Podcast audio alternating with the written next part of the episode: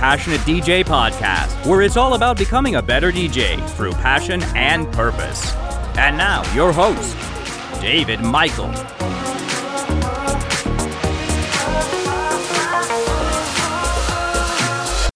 EDM has exploded in the past few years in America, right? It used to be this underground seed, and now it's a generational movement. It's worth over $6 billion today. As it started to grow around me, I noticed that all the journalists started to rephrase their questions to me. No longer did they want to know about my experiences as a music producer and as a DJ. They wanted to know what it was like for me as a female music producer and as a female DJ. And at first, I dismissed this um, and just put it aside as lazy. They didn't have the time or the effort to look up anything about me. But as EDM continued to blossom, it continued to happen. I watched as the number of female artists participating remained roughly the same. And soon everyone was asking these questions Where are the female DJs? And at a certain point, I was forced to admit that there was a very real problem that I was never aware of before, despite the fact that I had my fingers in almost every aspect of the industry. Consider these numbers 91% of the music that is on EDM labels is produced by men, 9% is produced by women. The DJ Mag Top 100, which is a list that's generally regarded to gauge the popularity of artists within the EDM community, featured two female artists this year. Ultra Music Festival, which is one of the more popular EDM festivals in the US, had 5% of their lineup occupied by women artists out of over 150 acts. And if we look at festival lineups as far back as 2004, that number has stayed about the same. The participation of women on festival lineups remains between 5 and 10%. That's not a gender gap, it's a canyon. That is, of course, a clip from Dani Deahl. I hope I'm pronouncing her name correctly. From a TED talk which she gave, which was talking about the struggles of women in EDM and dance music and DJing and the industry at large. Welcome to the Passionate DJ podcast. I'm your host, David Michael. Trip and Tony, my co hosts, are taking the day off as we discuss this hot button topic, which is a little bit controversial depending on what your view of the state of the industry is. So I realize that this is a bit of a polarizing topic, and that's okay. What I do know is that no matter where you draw the line, there is definitely a distinction between how people perceive male and female artists in the industry and the amount of women who are who seem to be participating or at least who seem to be visible in the scene being a male DJ myself, it's easy for me to not necessarily see or understand or know what all these issues are. And so, after discussing it with the guys, we decided to bring in an expert on the subject, a female DJ herself, who is just a super awesome person, and we've had her on the show before. We're super glad to talk to Kilma. So, we're going to bring her on here in just a moment. But uh, the first thing I did when preparing for this episode was I just kind of sat and evaluated, you know, thought about it. Have I ever seen this? Is this an issue in my town, locally? And rather than just trying to conjure up an answer, I decided, well, why don't I ask those people who are in my network who might have something to say about this? And so I reached out to uh, a few female DJs who are personal friends of mine. One being my friend Susan, who DJ'd here in Dayton as Mistress, and I am reading these responses with permission. I have another coming up later in the show from a friend who is known around here as Lady Bandit. And what I asked was Do you ever feel advantaged or disadvantaged as a DJ because you're a woman? Here's Susan's response I started playing drum and bass in 1999. Looking back, I don't remember feeling disadvantaged as a DJ because of being female. Early on, I felt as though I had to earn a spot on a lineup at a party and a time slot based on my experience and skill. As I played out more often and my skills improved, I got more gigs and better time slots, which was exactly how I felt it should be and how I ran my own parties as a promoter. At times, I felt as though part of my draw was just because I was a female DJ. Maybe this was me perceiving things incorrectly, but at any rate, this was frustrating to me. I had studied music since age six and was finishing a degree in music education. I wanted to be respected as a musician with at least decent mixing skills and a great track selection. and have that be my draw, as opposed to it just being, quote, hot that a girl was spinning records. DJing was a hobby for me, never intended to be a main source of income or a full time career, so ultimately it wasn't too big a deal. I tried to use it as a positive and hoped that even if I drew a crowd just because of being female, they would become a fan after hearing my set. So her approach was yes, I think I saw some of it, but I tried to spin it and use that. And I think that's a very positive approach, but what other issues do women run into in this industry? This is something that I can't personally speak to. And so, hopefully, those of you who are listening, whether you agree or disagree with everything being said, all I ask is that you listen to this with an open mind and an open heart because it's hard to get around the fact that there's definitely a divide and there's definitely an underrepresentation of women, and we would just like to figure out why that is. And so, to that end, let's get to our friend Kilma. Hi, Kilma. Welcome back to the Passionate DJ podcast. Ah, thank you for having me again. So it's good to hear from you. It's been it's been a little while since you've been on the show. Probably a good ten or twenty episodes. Yeah. So we need to we need to fix that. Yes, we do. So Kilma is a, uh, a, a, frequent contributor to Passionate DJ. She's written for the blog. She's been on the podcast once or twice. She's submitted various segments and has a lot of great things to say about the DJ industry. What have you been up to lately, Kilma? What's going on in your world, just as far as DJing and music and life? Ah, life. I am currently creating life so that's been a fun journey.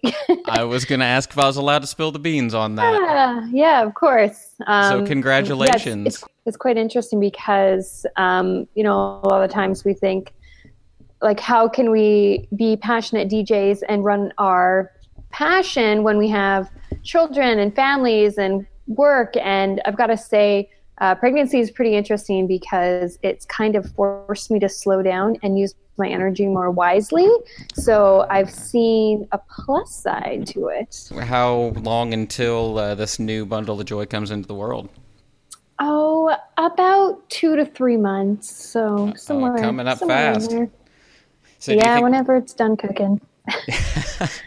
do you think this is going to be a third generation DJ? We will definitely leave some opportunities for them to check out DJing if they dig it. Cool. If not, that's all good too. awesome answer. So, what brings you here today? And what brings Kilma? Uh, let me try that again. What brings Kilma on the show?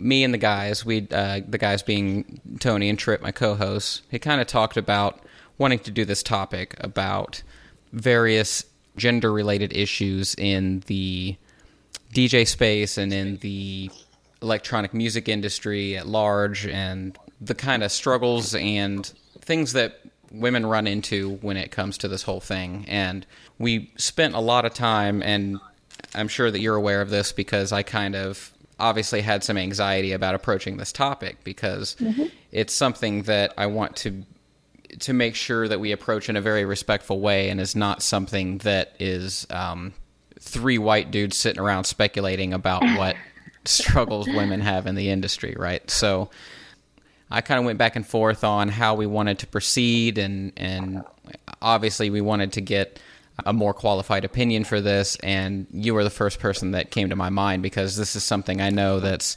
close to your heart for many reasons, and I'm sure that you have a lot to share on this subject, and so as much as you want to take over this show, like this is this is guest host Kilma. So because there are a lot of you know when we approach topics like this, especially coming from somebody who is, I guess, the majority representation in our scene, I don't necessarily see or recognize or acknowledge maybe all of the different issues that are really out there when it comes to sexism and misogyny.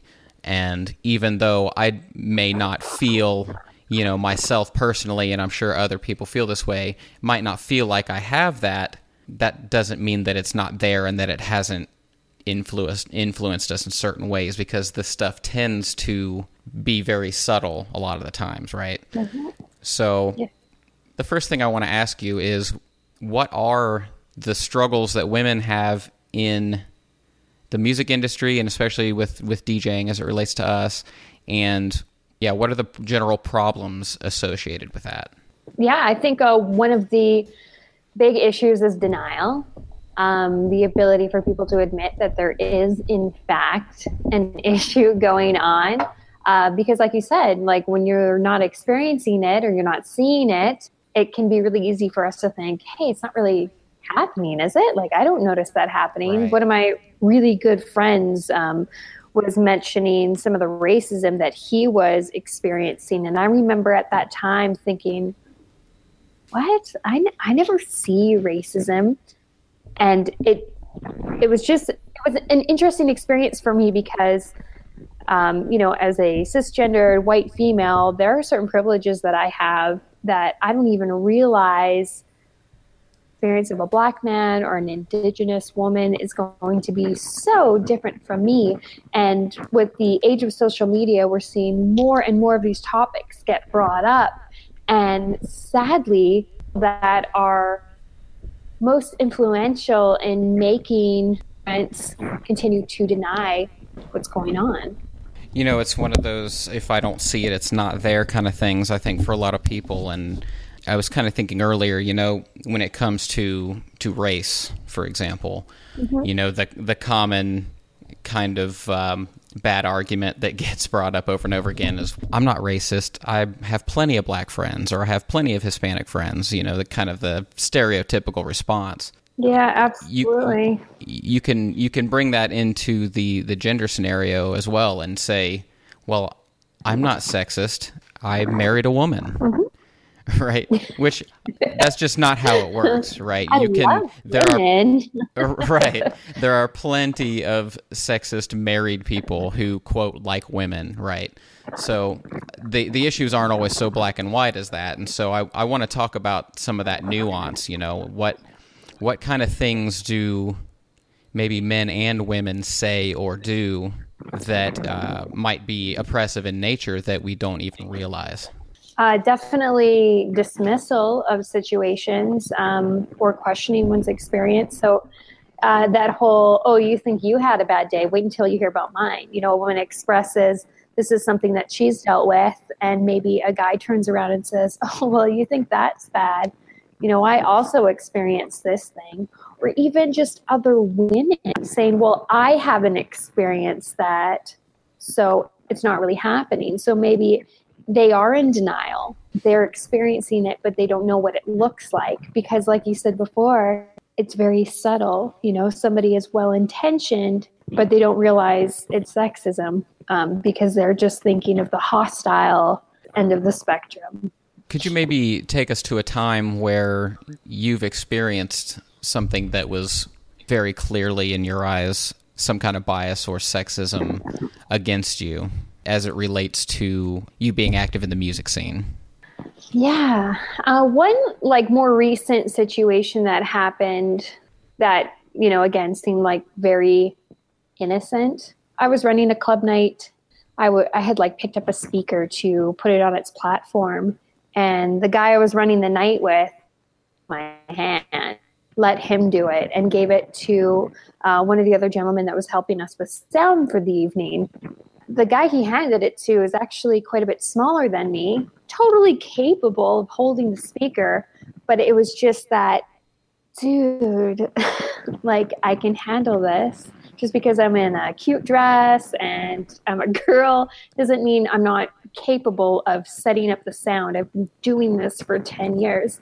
And even the friend, the the guy doing the sound for that night, and he's like, you go to the gym and you lift weights and people know this and i'm smaller than you like i don't understand why this guy just like ripped this out of your hand and gave it to me. Like yeah i know. so, sort of that uh, oh oh honey let me handle that sweetheart. Yeah. That that sort of thing. Yeah. even just those subtle comments when you're working as a professional and somebody mentions that they think you're sexy or physical attributes where you're like, you know, my boss doesn't even say these things. Like, this is supposed to be a professional environment. And for whatever reason, you know, some men just say these things. They don't think about, hey, maybe she might consider that sexual harassment. They think, oh, well, it's just a compliment. It's like, you know, telling a married woman that you think she looks sexy and you're working with her professionally, that's crossing the line. So sometimes, again, it's just those subtle remarks. And, you know, when you mention, hey, that's kind of inappropriate, you get a lot of, Dean, it's not a big deal. I would never tell a guy I was working with that I thought he was sexy. Like that just that just seems really inappropriate to me. Do you feel that women are underrepresented when it comes to EDM or dance music or the DJ scene, as it were? Do you feel that there's an underrepresentation of women? Because that's something that I hear a lot. There's just aren't that many. Well, if you look at a lot of the stats, um, it would appear they are underrepresented. Um, there are a few festivals that have been really good about making a more equal lineup. Um, there's actually one more recently where it's actually all females from the sound engineers to the security guards and the talent. And they're oh, wow. trying to r- raise awareness about getting more women involved, not just talent, like as far as music, but the entire aspect of the show to get more women interested in this and there i would definitely say there women are underrepresented a lot of the times i hear people say there's not a lot of female djs well actually if you look up female djs there's quite a few out there. Um, i think that there are certain women that might become more popular because they are showcasing themselves in the way that a lot of men are marketing their products or when they're being promoted sometimes it's less about empowerment and more about objectification using the female form to sort of sell their product or their brand sex sells that kind of thing. Is that what you're speaking to? To some degree yes. Uh, a lot of the female djs that we think of if we don't know of the many women that are already out there producing music and talented and all across the world, a lot of people that are uh, just starting to listen to a lot of electronic music, they think of Paris Hilton and Juicy M and a few more glamorized women, mm-hmm. which again is totally fine if that's the way they want to brand themselves. There's nothing wrong with that. Well, let, let me just come straight out and ask you mm-hmm. how do you feel about using that kind of imagery, uh, sexy imagery, not necessarily pornographic or anything extreme, Ooh. but using the female form or the male form, even um, using you know sexy photos or innuendo to sort of sell a product or an event or something like that. How do you feel about that in general? I think that when men do it, nobody really says much about it, right? They use a sexy girl in their rap video. They maybe are putting on a club night and it's free ladies before you know 11 or women drink for free in vegas and you know it's that whole sex appeal guys come out there'll be some sexy girls and maybe you'll get laid it's just this there's the sleazy end of it where women are just objects and they're literally just being used in this marketing to gain momentum um, and then there are women that are taking control of their brand and they're saying, hey, you know, if that's the kind of marketing you're doing, I might as well empower myself. I might as well use my own image and do this. And I think that that is totally up to them. And I would rather a woman do that because she wants to, because she feels empowered, because she feels good about what she's doing, rather than feel pressured to do that. Because sometimes the women that get into this industry are pressured to go a route that they're not really very comfortable with. And that's unfortunate. But I think that women should be able to promote their brand in a way that they feel good about, whether that means they're wearing not very many much clothes or, you know, they're dressed in ballroom gowns. It's totally up to the individual. I just think that we have to be respectful of other people and I don't really think it's respectful to objectify another human to push your brand. So I think that's why when women are doing it, I'm like, yeah, of course. Like, of course they'd be doing this. Like, guys are already doing this. So it's kind of a double standard setup where it's okay for for men to use th- that type of imagery, but not women to use it on themselves or as themselves. It would appear so. And it's funny because a lot of the times when people tag me in these videos, and I wrote an article about it, where it's like, oh, check out this topless female DJ. You know, she's the reason you're having difficulty. And it's like, no, this isn't the reason that I have difficulty. It's because, you know, you think that she has like these mystical powers to manipulate men. and so you feel threatened. I don't feel threatened.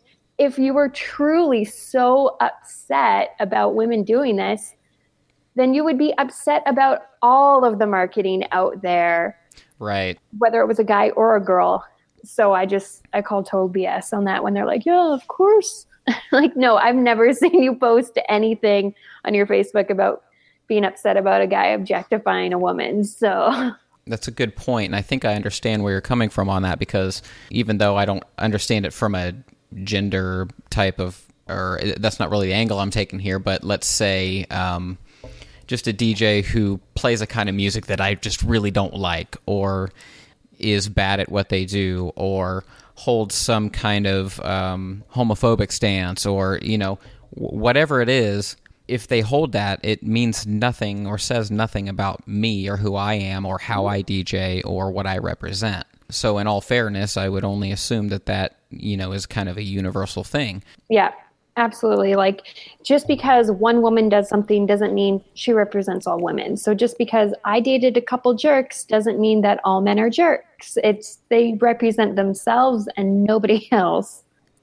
I, I'm sure that I'm not the first person to have this conversation with you. So, what kind of questions make you cringe?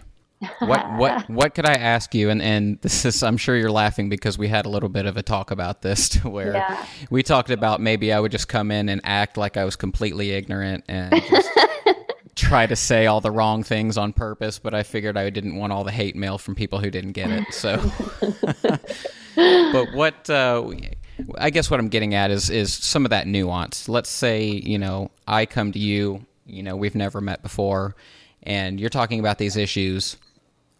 Give me some common ones. You know, what do I say that I feel is completely innocent that just makes you cringe? Oh, what are the advantages of being a woman in a male-dominated industry? Ah, so kind of uh, the implication is that you you are not re- operating under your own merit, but you have an advantage because um, you have boobs or whatever. yeah. whatever their assertion is. Yeah, because the reality is any like advantage is mostly because women have been oppressed and objectified. So how is it an advantage?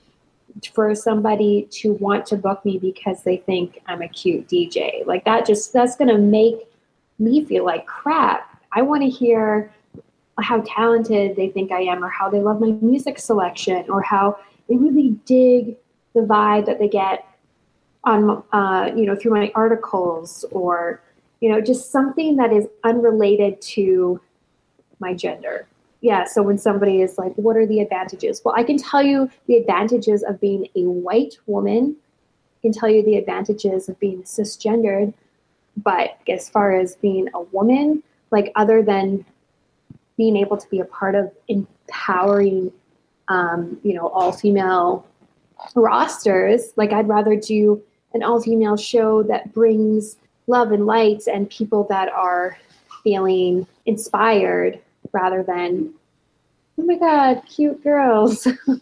So yeah that advantage question is it's a tricky one. And it's you know it's that innocent i would love if people ask men what do you think the advantage of being a dude in a male dominated industry is? Like that well, i'm like everyone else. no one questions me. I, I can wear like whatever t-shirt and no one's like oh my god a v-neck Thursday. so one of the things that I want to ask that I want to make sure I ask in the right way, and I I'm sure that you you're aware that we're going to come across some kind of hard questions, and I yeah. hope that they come across the way that I intend them to. Let's let's take a similar parallel that let's take it out of the DJ world for a second and just mm-hmm. talk about at large the gender wage gap. There are a lot of schools of thought on that to where okay, the, here's a hard number: women make X amount of dollars you know, on uh, X amount, you know, percentage on every dollar as compared to men.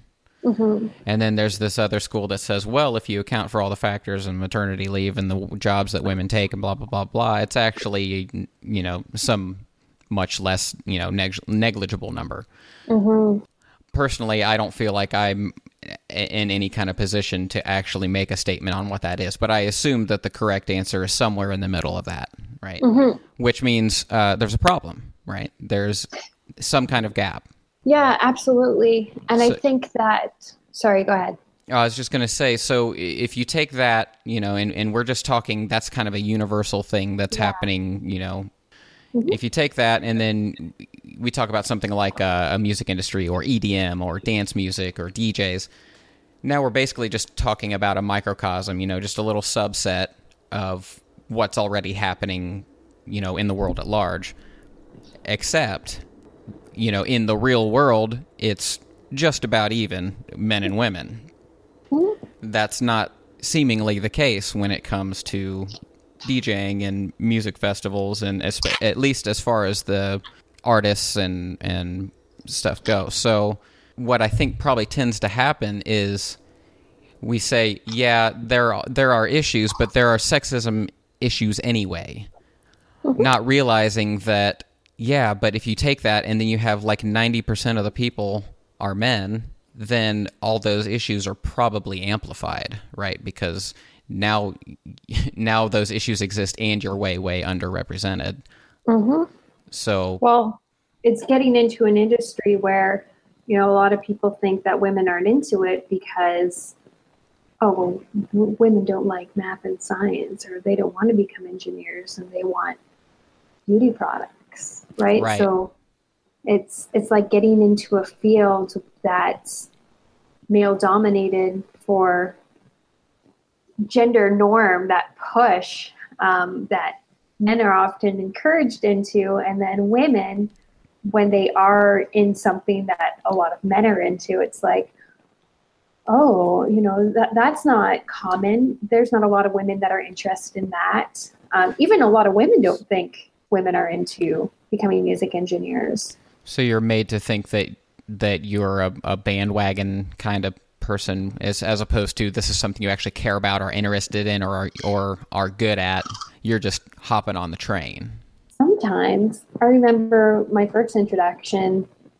It looked really cool. I was like, "Can I try?" And the guys are like, mm, "It's too technical for you."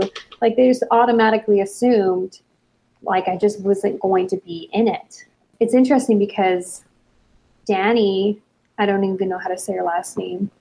You know how to say her last name? Dani D? Uh, yeah, I'm not sure either. when she did that TED Talks and she was trying to research, like, why are there not more women in the industry? There was a few ideas that, oh, you know, girls aren't into this stuff. And in when they do finally get into the industry, they deal with all of the sexism, the harassment, the bullying and yeah that question of are you really into it or do just kind of like being in the spotlight or is this just a phase? So it's not very yeah. welcoming because once it's already male dominate, dominated and then you you come into that scene and suddenly you have all those issues that you deal with probably anyway um, amplified and maybe roadblocking everywhere you go uh, that's got to be frustrating. Yeah and you know what? It depends where you grow up. It depends on uh, the people around you because some women will say like oh the men were super supportive to me or you know i was always introduced to video games and trains and barbies and like i was into a lot of different stuff. So when you grow up in a an environment where you're allowed to do whatever you feel like doing and you don't get those gender norms pushed on you it's no wonder a lot of the women that end up in music were also encouraged to be into a lot of different things. And even like what Dani was saying in her TED Talks about the research showing that there was literally no difference in the interest or competence in math and science for boys and girls. It was just that you know the teachers started showing more interest in helping the boys and we see this a lot in school where women um, their education isn't always seen as important or as important as the boys you know? Suddenly mm. they're the distraction from the men if they were spaghetti straps or if their skirts aren't a certain length. You have to go home or you have to cover up because the boys can't concentrate. So and and i think we see this reflected in music too right?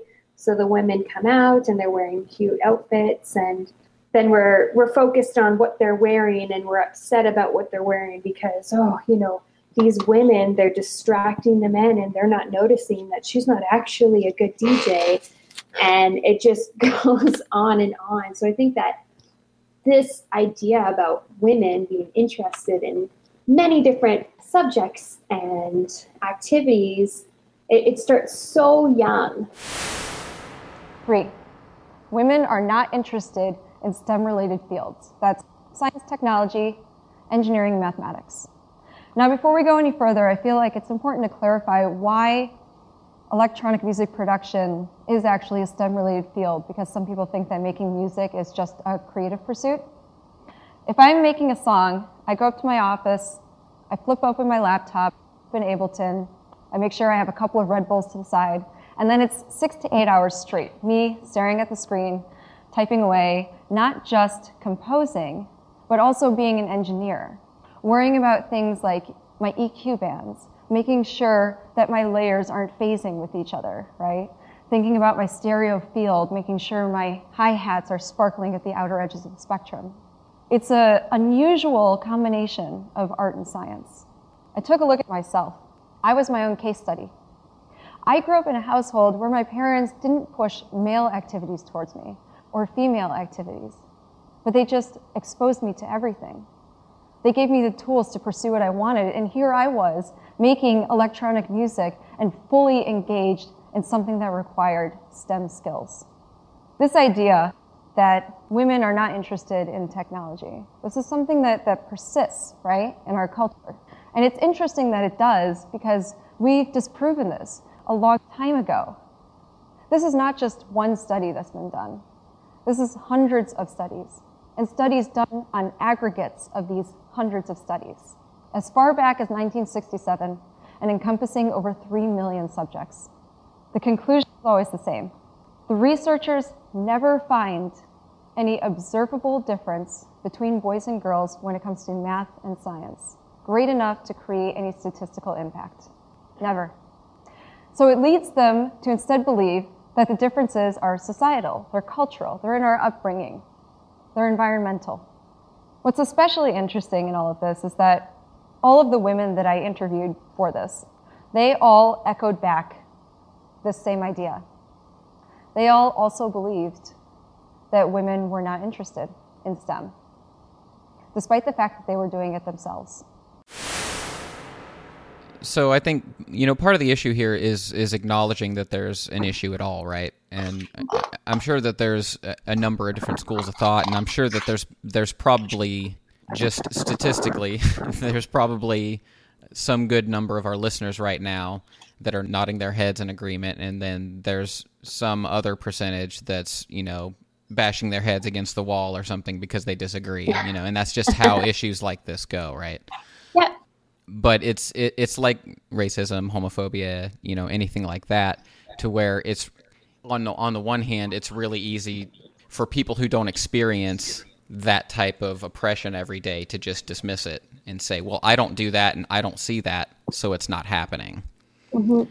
I, I feel like I guess do you feel that this is a, a, a problem that just the men do, or do you see this problem with other women in the industry?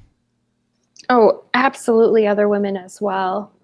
Actually, and this one is super controversial.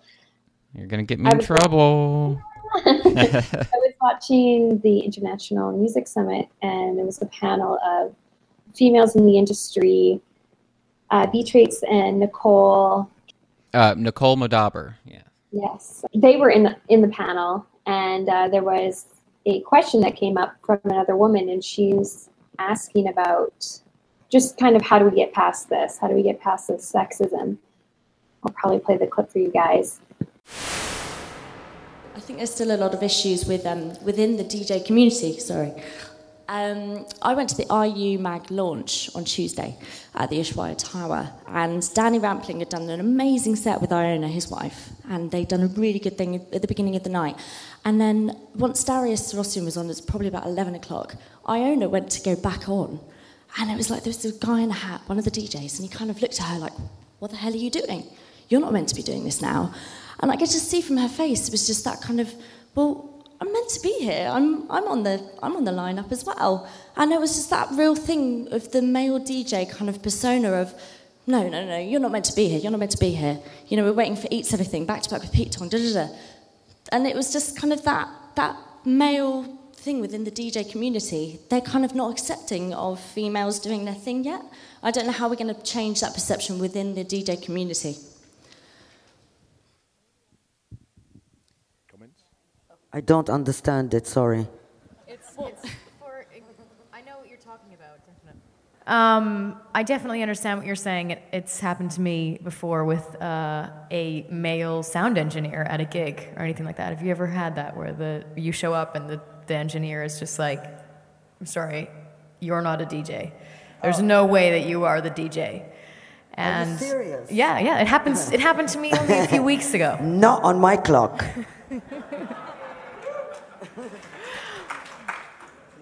And I, th- I think it is, I mean, it is important for, for me to talk about that. You are very lucky that that's never happened.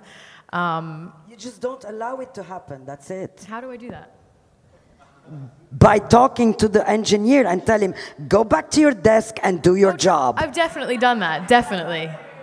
I've definitely called out my fair few of, of tech engineers. Um, but changing their opinion of, of female DJs, of female artists, I don't, I don't know. That's, it's up to the men to sort of sort that out themselves, I think. But it, but it is really core to the point is that like your response to that is go and fucking tell him to sort it out. But not, but not, but, but not every woman, not every woman is you, and nor should every woman have to be you. Every woman should be able to achieve what they want to achieve based on who they are and the talent they have, rather than tell people to go fuck off. I've, right? I've seen the same problem happen to men. Don't get me wrong. Right. You so know, everybody should be able to achieve whatever they want. You, you don't have to, but there are some people who need to be talked this way because they're not doing their job. Period. Good.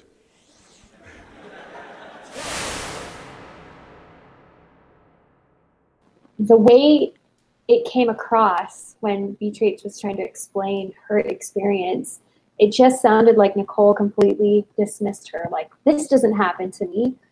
Like i don't i don't understand the question like i don't deal with this. And she's like oh that's great but yeah as i as i watch the clip you know and and i'm coming at this as a huge nicole moudaber fan yeah, right? me too. And so i'm watching it and i kind of like on the one hand i i watch the clip and i having some context i know how nicole has that kind of very brash up front this is what you get personality and but then and so i kind of even i found myself dismissing not thinking much of it the first time i watch it.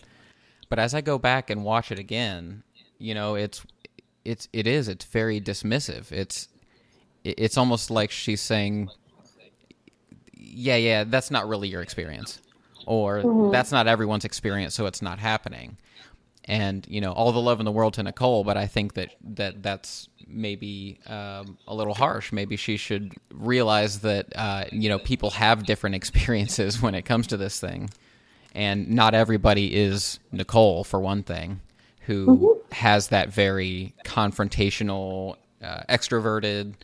You know, not everybody is that personality either, and so it's kind of not fair to just say, "Well, you just need to bully your way back." through mm-hmm. all the hurdles, you know.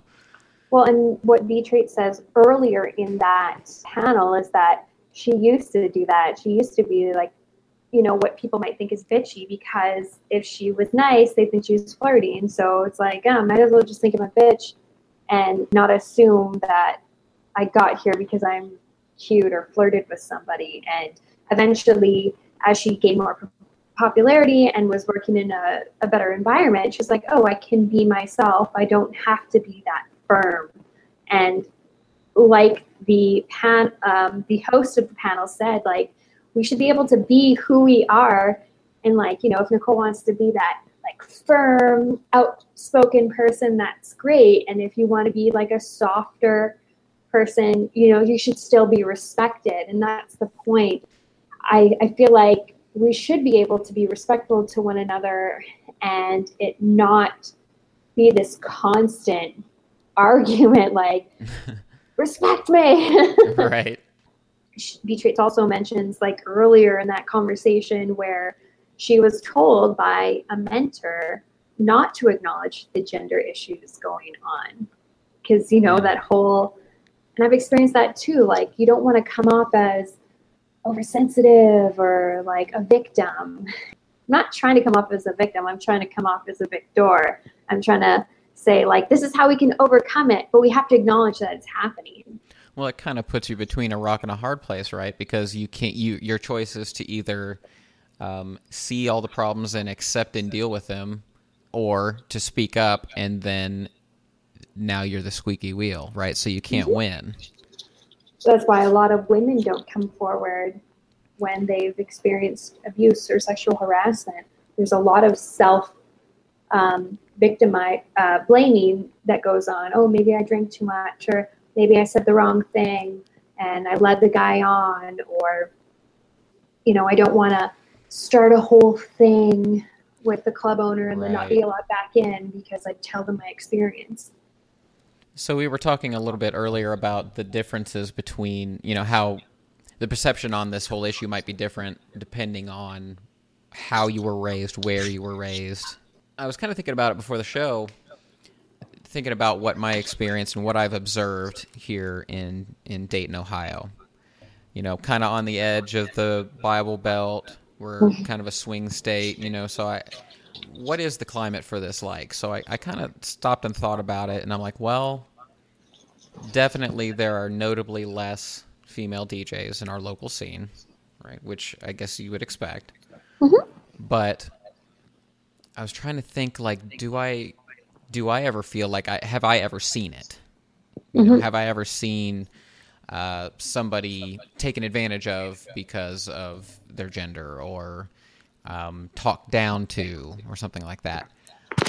And I, I couldn't really think of anything myself. So I said, well, I need to I need to talk to the source, right? So um, I spoke to my friend. Uh, her name's Beth. She goes by Lady Bandit, pretty well known around here. Uh, plays breaks and uh, on records and nice. Uh, been been doing it for years and and pretty well known around here. And, and I asked if she ever felt like she was advantaged or disadvantaged as a DJ because of her gender. And at first she said she she's like I don't really feel like I've had a disadvantage. And then she said.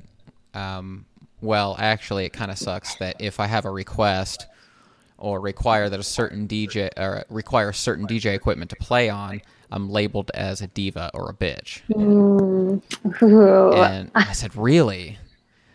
Like, that's surprising to me, you know, to, to, that somebody would do that, you know, that, that it, they would go as far as, oh, you, you require blah, blah, blah equipment.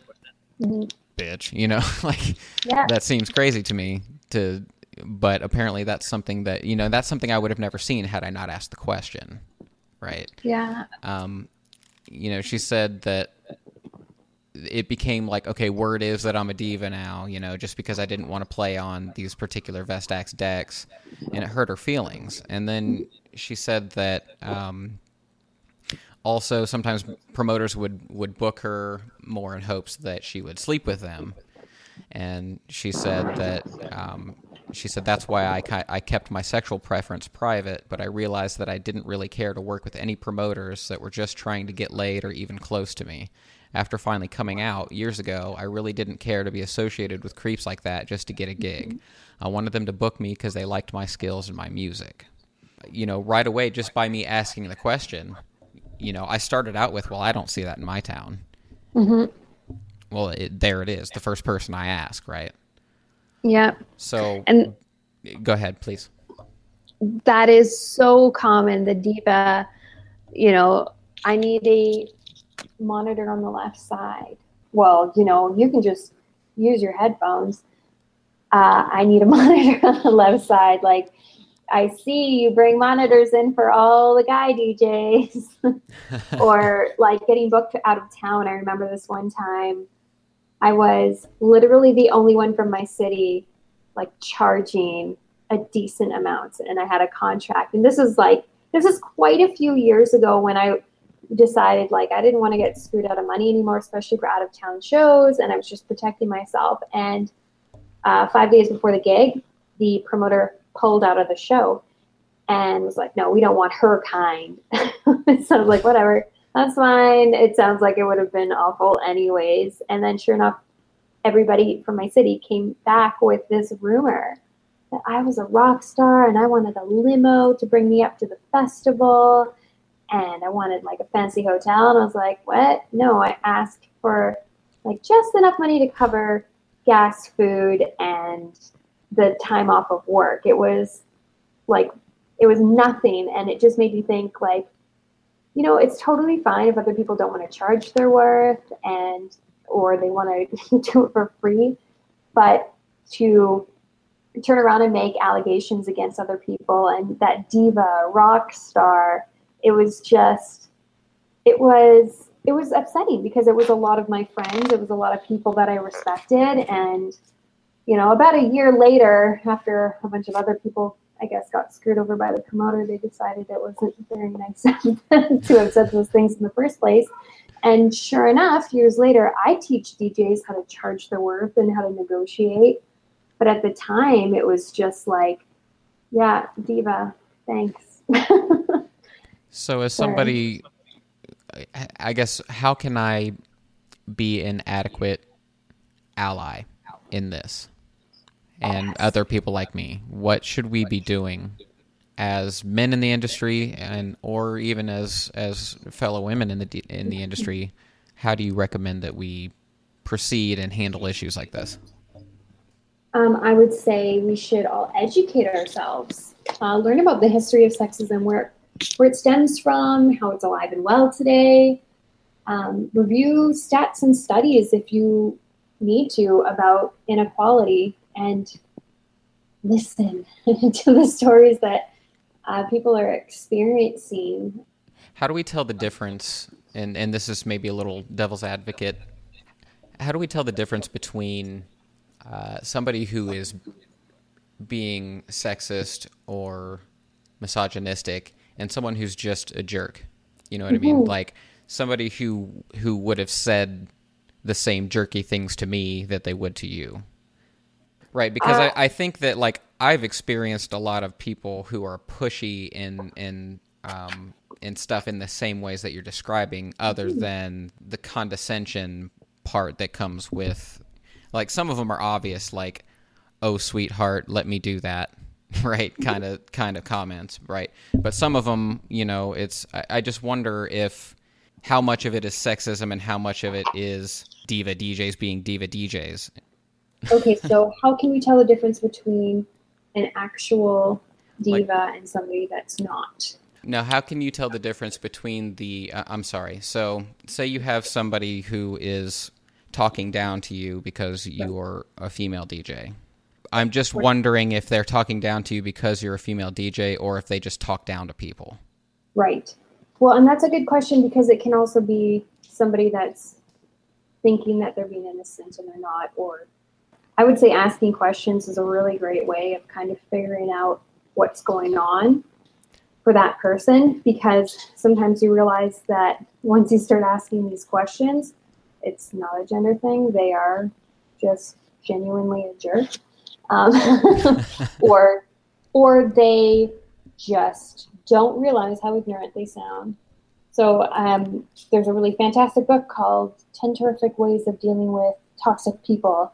And it goes from everything from give them hell and yell to the calm questioning technique. And the calm questioning technique is a really great way of kind of gauging whether there's this person is a jerk or not.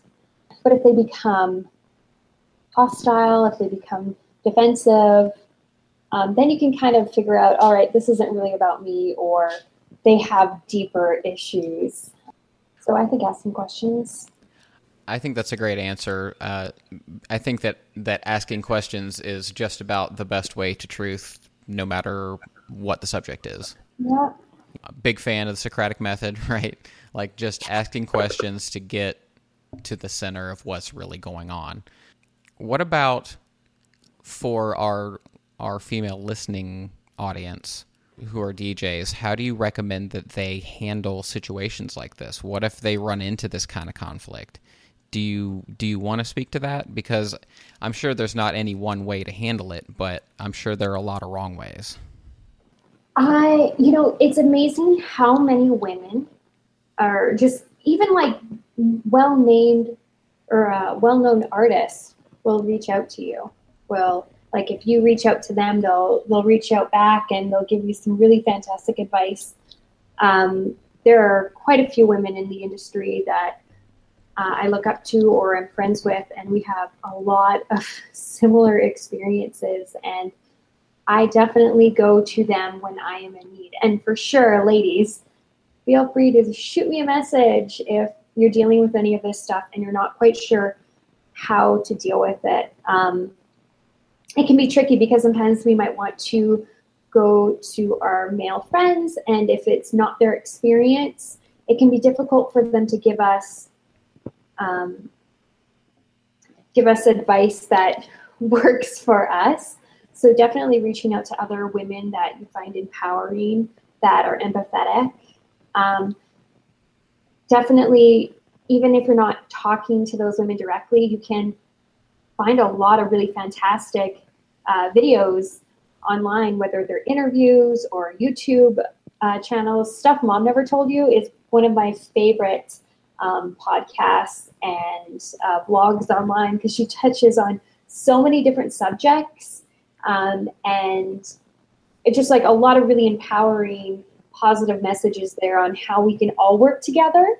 Because a lot of the times we get scared about feminism and we think like it's this scary bad thing where we hate men and that's just not the case. Um, it's it's about creating equal opportunities for everyone. And um, it's important to find positive resources online uh, that are advocating for women that are empowering women so that when you do deal with those situations you've got some knowledge you've got some empowerment and you've got kind of like a support team of people that are going to back you up, um, whether that's online or being able to have somebody to talk to after having these experiences.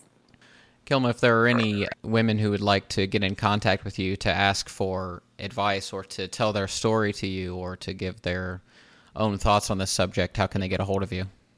Oh, I would love that if they got a hold of me. Um, you can email me it's beats at kilmamusic.com.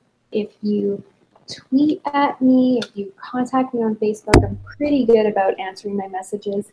You can find me on facebook.com forward slash Kilma Music, so K I L M A Music, or the website don'tkillmavibe.com.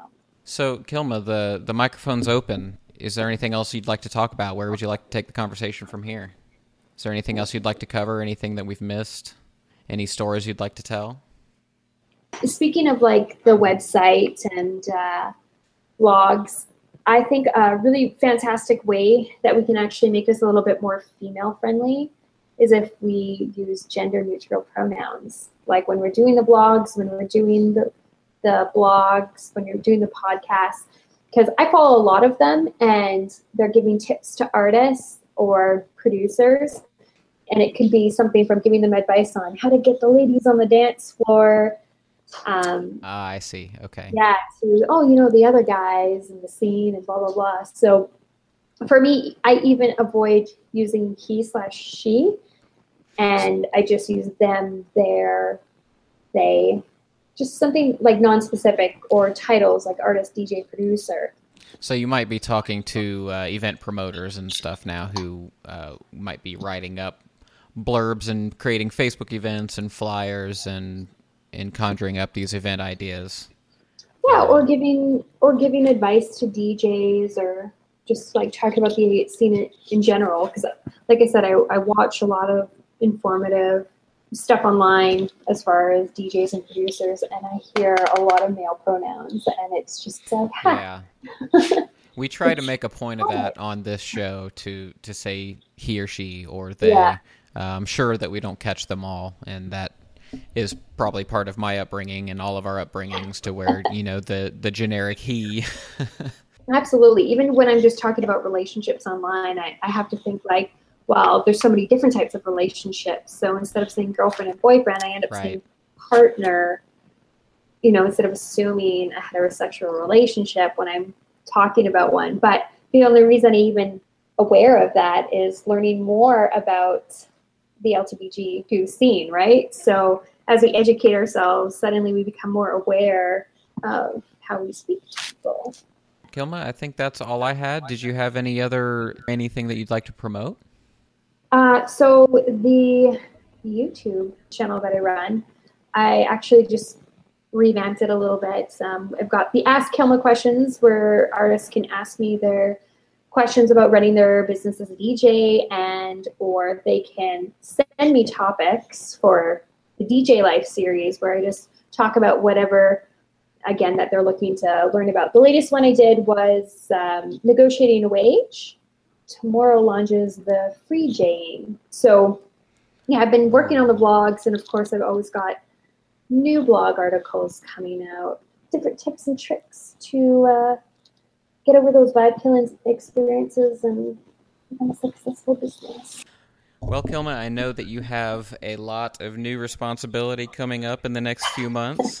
yes. Congratulations once again. Once the dust settles from all that, uh, we would love to have you back on the show once again. It's good to hear from you again. Thank you for having me. I always love being on the show. All right. Thank you so much. We'll see you next time on the Passionate DJ podcast. Thanks for listening to the Passionate DJ podcast at www.passionatedj.com. Check out the fan page at facebook.com slash passionatedj or on Twitter at DJ with Passion. And always remember to keep on spinning. I need you. I want you. But we do have some important role models. We have people like Annie Nightingale. And if you're not familiar within the EDM community, she is uh, in her 70s, and she's been a presenter with England's Radio 1 since 1970. She's basically a pillar in our community. I spoke to Annie and I asked her what she tells young women who want to get into electronic music, and she said, It's up to the women to not conform to gender stereotypes. It's up to you guys to not conform to gender stereotypes. It's up to you to be strong enough to recognize that this is an illusion and to act differently. What I want people to walk away with is that we won't have more female artists participating in this arena until there are more female artists participating. And I know that seems kind of redundant and obvious, but it's a numbers game. We have to get more people involved from the get go. So, how do we do that? How do we get more women involved? We have to let them know that it's okay to act differently than what they're used to. That it's okay to say no to the messages that they've been told thousands of times throughout their lives. We have to unlearn in order to learn again. And that can be difficult. I'm sure some of you have heard what's the worst that can happen if you ask? Someone says no. It's actually much, much more impactful than that if you rephrase it just a little bit. The worst that can happen if you don't ask is that you'll never know if the answer was yes.